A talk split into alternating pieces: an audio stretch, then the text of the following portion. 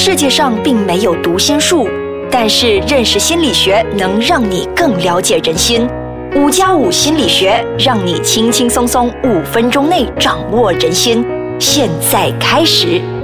欢迎收听五加五心理学。大家好，我是雪琪。大家好，我是雷 king。那么今天呢，我们同样是有林慧珊硕士，她从事关于心理学这一行呢，呃，已经超过至少有六年了吧。所以呢，她今天也是特意来到这里跟我们分享什么是职场霸凌的。职场霸凌呢，指的就是在任何的工作场合里面，个人或者是团体对同事或者是他的下属进行不合理的霸凌行为，包括言语上的非。言语的生理或者是心理上的一些虐待或者是羞辱。嗯，那么其实这个我觉得职场霸凌和校园霸凌的不同只是环境改变而已，可是他们的模式其实都是差不多。那么会上我就想问问，呃，还是 l a k e 你给我解答，就是他们的欺凌者可以是谁吗？嗯，他换了一个场合，从学校变成职场上呢，他那个欺凌者可能他就是有可能是你的上司，也有可能是你的同事，甚至有时候是下属或者是你的工作上的客户。嗯，那么那个欺凌的方式可以是比较不明显的。嗯，可是客户的话，他们是要怎么欺凌？就是不一样公司的同事呢？其实客户方面呢，他们能够做的那种欺负呢，就包括说他们可以对那个店员或者是那个员工进行一些无理的那些要求。如果用台湾的字眼，就是所谓的凹客，就是他会要求一些不合理的那些东西，要求你做到。比如说，他要一杯水，然后又不要糖，又不要水。就是根本做不出来的一个东西那一类的。嗯，那么他们如果是在职场里面呢，我是比较好奇他们会采用什么样的方式去霸凌人家呢？其实霸凌的那种方式有好几种，跟校园霸凌不一样的地方是，他的霸凌方式比较隐晦，包括说他可以用他的专业地位来欺负人，包括说贬低当事人的意见，他可能可以跟他说啊，你不够专业，或者是其实你是比我更加资历比较浅的，所以其实你讲的话是不对的啊，你应该听我的等等。然后也包括上用个人的地位，比如说他尝试去破坏那个个人的信用，包括是说啊，这个人做东西好像不大可以的啊，你你不要跟他买这个产品，或者是你不要跟他做这个东西。所以这个人他本身是有在社会是有一定的地位的，对吗？是。然后啊，当然他跟这些人说这些话的时候，也包括说他可能会跟他说，你跟我买比较好，因为啊，我的那个同事他比较怎么样怎么样，也是有这种情况。然后另外呢，就是隔离，就是尝试。把很多重要的资讯都不让他知道，比如说我们等下可能是五点开会的，但是他就。故意不要让他知道，反而他们开完会了，有这个好过分，是可能老板才会问说怎么谁谁谁没有来开会，然后呃，另外一方面呢，也包括说故意给他很多的工作，加重了他很多的负担，然后设一些不可能的期限，比如说要他做一份很沉重的工作，却说今天五点前你一定要做完，啊这个人一定是上司了，是。啊，当然其实也有同事是这么做的，就是把他自己的工作交给他说，上司说这个东西五点前要做完，你必须完成。可是其实那个是他的工作来的，明白。然后也包括一些不稳定的那种情况，比如说他不承认那个良好的行为，就是他反反复复你做多少都好，他都是否定你的。掉。对，然后呢，他你任何的一个努力，他都会找一个理由来说啊，因为你不符合什么要求，所以可能你过不到那个试用期等等这一类的东西，就是鸡蛋里挑骨头的那一类，让你觉得说你在职场是很不安稳的。嗯，那么我就是很好奇了，大家都是成年人了，为什么？还会发生这种职场霸凌的事件呢？其实这个听起来确实是很可悲的。大家都以为说成年人应该是比较成熟，已经尤其是已经在职场了，应该专业一点的去工作。但是其实霸凌并不会因为你成年而减少，它反而只是换另外一种更可怕、更让人发现不到的方式去进行。呃，我觉得一个原因呢是包括说权力上的那个差距，因为其实马来西亚在那个全球的那个 power distance 权力的差距那边是最高的，也。就是说，我们是很经常去尊重那个所谓的比我们年长的那个人，就是年长的人说的话都是对的，都是对的。然后我们也会很麻木的去遵从这一类的那个模式，然后甚至是你会看到一个比较细微的，就是如果我们不称呼一个人的尊称，就好像我们不尊重那个人，被判十八入地狱。是，所以其实这一个部分就让我们会觉得说，只要那个人稍微比我们资历高一点点，或者是他是我们的上司，或者是因为顾客永远是对的。这些权利上的那个差距，就会让到我们更加会呃。即使不合理的东西，我们也会强迫自己去做。嗯，那么我还有一个比较好奇的就是，他们这些是为什么会导致他们到了职场还要霸凌呢？是不是因为呃，像我们上一集所说的校园霸凌，然后没有妥当的处理，是有可能会导致这个职场霸凌的发生吗？也有这种可能性，当然也包括说一些霸凌者他本来就是希望是取巧的，所以他希望减少自己的工作，所以他就会把工作全部推给那一个被霸凌者。然后有的时候也因为职场是一个很竞争激烈的地方，大家要争取很多资源啊，想要去得到一些权利，包括说可以升职等等，所以他们想要比人高一等，他们就要去霸凌人，以便把人给踩低，然后抢人家的功劳，然后就可以步步高升。嗯，哇，会上说那么多，感觉我像在看一部《宫心计》，我要去休息一下，因为待会下半段呢回来跟大家分享更多，你应该要怎么做。我们休息一下。会上很累，Ken，像我这种小小的职员呢，如果我是被上司欺负的话，怎么办？要说小声一点。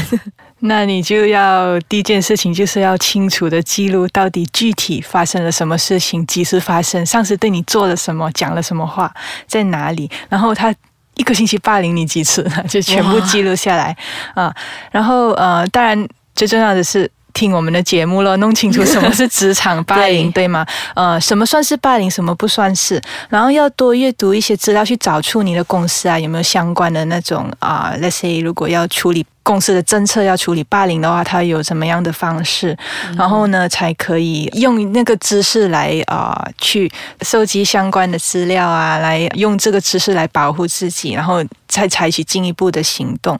嗯，然后当然呢，还是可以要找你的同事，想去看他们有没有经历过相同的经历，有没有同样的遭遇。然后如果有的话，可能他们可以也一起来跟你作证，或者进行一个团体的那个啊抗争，用团体的。力量，employee union，对吗？啊，那如果他们有看到那个事情的发生，那个事情的经过，可能他们可以帮你作证哦。哦，那其实呢，这个霸凌的情况呢，那个受害者不要一直以为其实是我的错，是我处理的不好，是我笨啊什么的。对，其实雇主有部分的责任，就是他应该要负起相对的责任。那受害者呢，可以去那个呃，跟上司去反映一下，哎，我其实有遭遇过这样的情况，那我到底可以怎么做呢？顺便可以把你的记录呢，也去分享给这个上司知道。那先看一下那个上司的反应到底是怎么样，他是可会不会支持你去啊抗争啊，或者是去采取进一步的行动？你也可以去那个 HR 啊人事部去查询一下，到底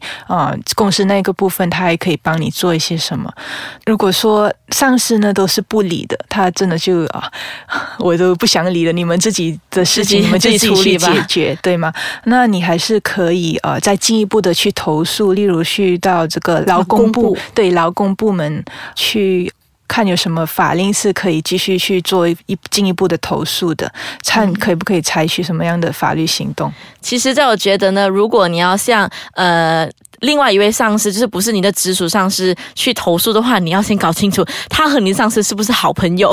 如果是好朋友呢，嗯，你要更加小心了。可能你就要找一些他们没有直接就是太好的关系，这样子我觉得会对你们本身那个诉求会有更大的帮助。再来就是雷 Ken 刚才提到一个很好的点，就是就是你不要凡事都当做是被霸凌。如果是老板给你太多工作，也是要视你的能力而定。如果这是你本来应该做的，你就不要埋怨人家，那个就不是霸凌，那个。而是称为埋怨了。那么在这里，我也想问一下，如果是一个霸凌的，或者是被霸凌的，他们如果去寻求这个就是心理辅导，或者是去寻求临床心理师的帮助的话，可以发挥一个怎么样的作用呢？临床心理师呢，基本上可以给他们一个同理，也可以包括说帮他们去理清他们可以做的步骤，包括就是雷根刚刚说的，如何去收集一些被霸凌的证据等等，整个投诉的程序。因为其实很多时候他们会觉得说，呃，我们做这些被霸凌。的情况发生了，我到底要怎么做？他们是很迷茫的，所以其实临床心理师可以扮演这一类的角色。当然，也有是跟那个校园霸凌很接近的，就是说，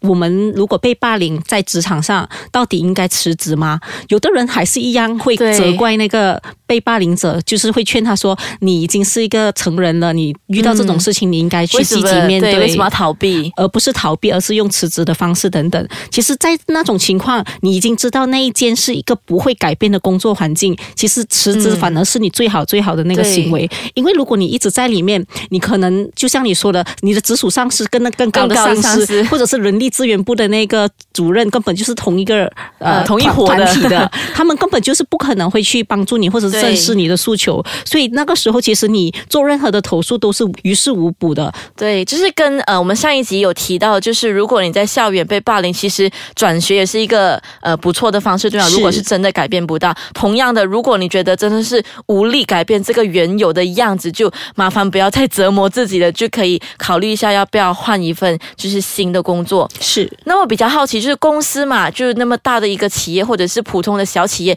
他们都会针对这个霸凌事件，会有做出什么样特别的一个照顾吗？通常在一般的大企业都会有一些保护员工免受霸凌的一些条文，比如说他们是呃 dignity at work，就是反霸凌或者是维护尊严的一些条文，或是 dignity and respect policy、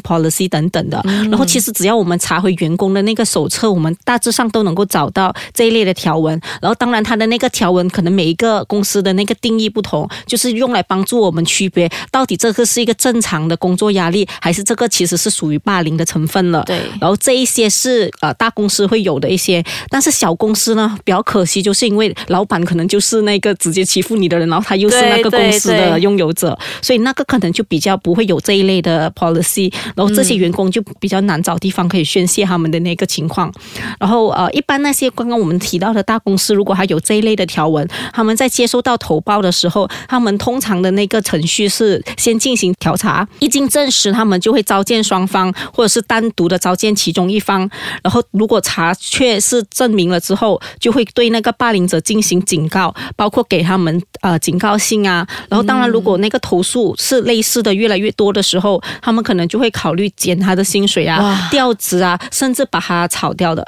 哦，哇，减薪就是拿掉了他的饭碗呐。是，所以这样我们总结下来呢，如果就是身在职场的你，或者是你的身边有很多朋友是在经历这，感觉是每天都跟你埋怨很多，每天都跟你投诉很多，那么你就要开始分清楚，他到底是属于呃压力，还是的确呢在公司是被人家排挤、被人家霸凌的。所以如果你想要呃听回关于校园霸凌呢，是比较属于呃就是 university 或者是你在就是学校受。受到的一些欺负的话，你可以去听回我们上一集。所以今天呢，我们也是很谢谢惠山就来到我们这里，跟我们分享了连续两集关于这个不同场合的霸凌。那我们下一集呢，就会跟大家聊更多不同的一些案例。所以呢，如果你想要知道更多，可以去到 triple w 的 i c e g a j a n g c o m dot m y 去我们的节目的底部留言，或者是你有想要听的什么样的节目呢？你都不妨跟我们说一说。那么我们就下一期再见啦，拜拜。